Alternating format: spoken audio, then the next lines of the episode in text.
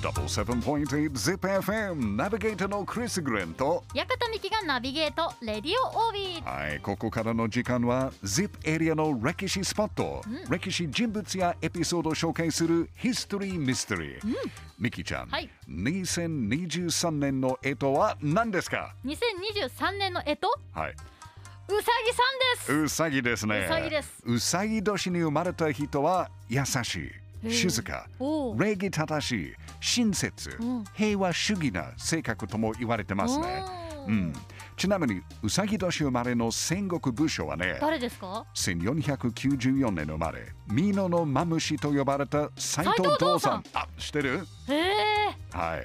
あとはね1519年生まれ、はい。桶狭間の戦いで織田信長に負けた今川義元。へえ1567年生まれ愛知県奥崎市出身の鳥忠政もうさぎ年、鳥忠政はね徳川家康の家臣そして家康の大切な友人の一人でもあった鳥元忠の息子だった人ですね、ほうほうほう。そして徳川家康の息子江戸幕府二代将軍の徳川秀忠は1579年生まれのうさぎ年でうす、うん、あとはねあとは？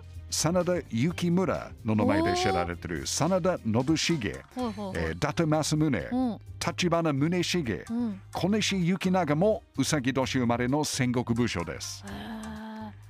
いっぱいいますね。いっぱいいるんです。強そうな方だけど、はい。うさぎ年なんですね。そうですね。なんかこのみんながうさぎ年生まれの性格、なんか優しい、うん。静か、うん。礼儀正しい、親切、平和主義だったかどうかはうん ミステリーミステリーですけど、うん。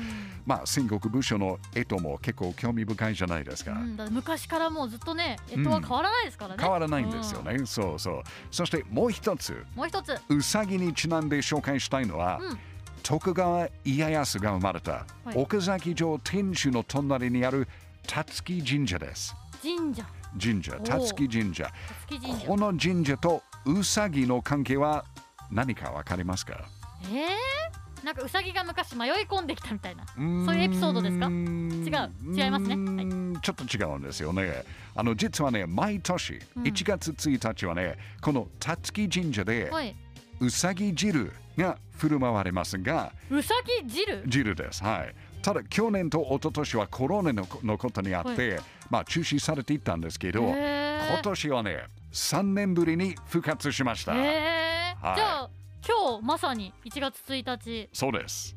えー、すごいですね。うさぎ汁、このうさぎ汁はね、お奥崎の名物、八丁味噌の汁の中にはい。うさぎの肉を入れたものなんですけど、ミキちゃん、はい。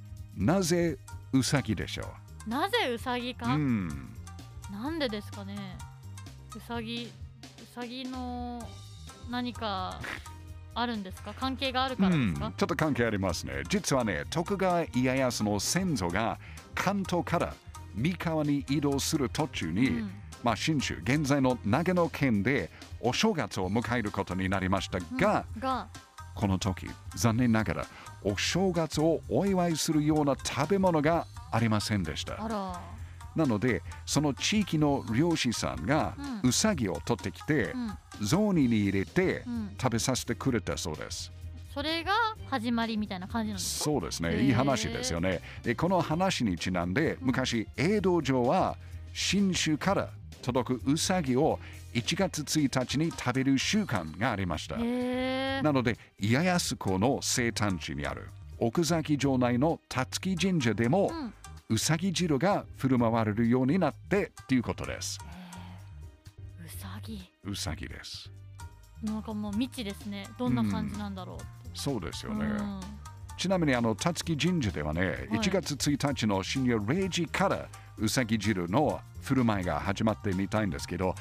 ゼピの中に食べたい人がいるかどうかちょっとわからないですけどね。だってもう12時間経ってますもんね。そうですね。で、うん。およそ3000食だそうですから。3000食すごい。この時間であるかどうかちょっとわからないけど、まあ、もし今年食べられなかったら、はい。また来年ぜひチャレンジしてくださいね、やっぱり ZIP エリアの歴史って面白いですね ZIPFM ヒストリーミステリーうさぎ年に生まれ戦国武将と奥崎城天守の隣にあるたつき神社の名物、八丁味噌とうさぎお肉が入っているうさぎ汁を紹介しました。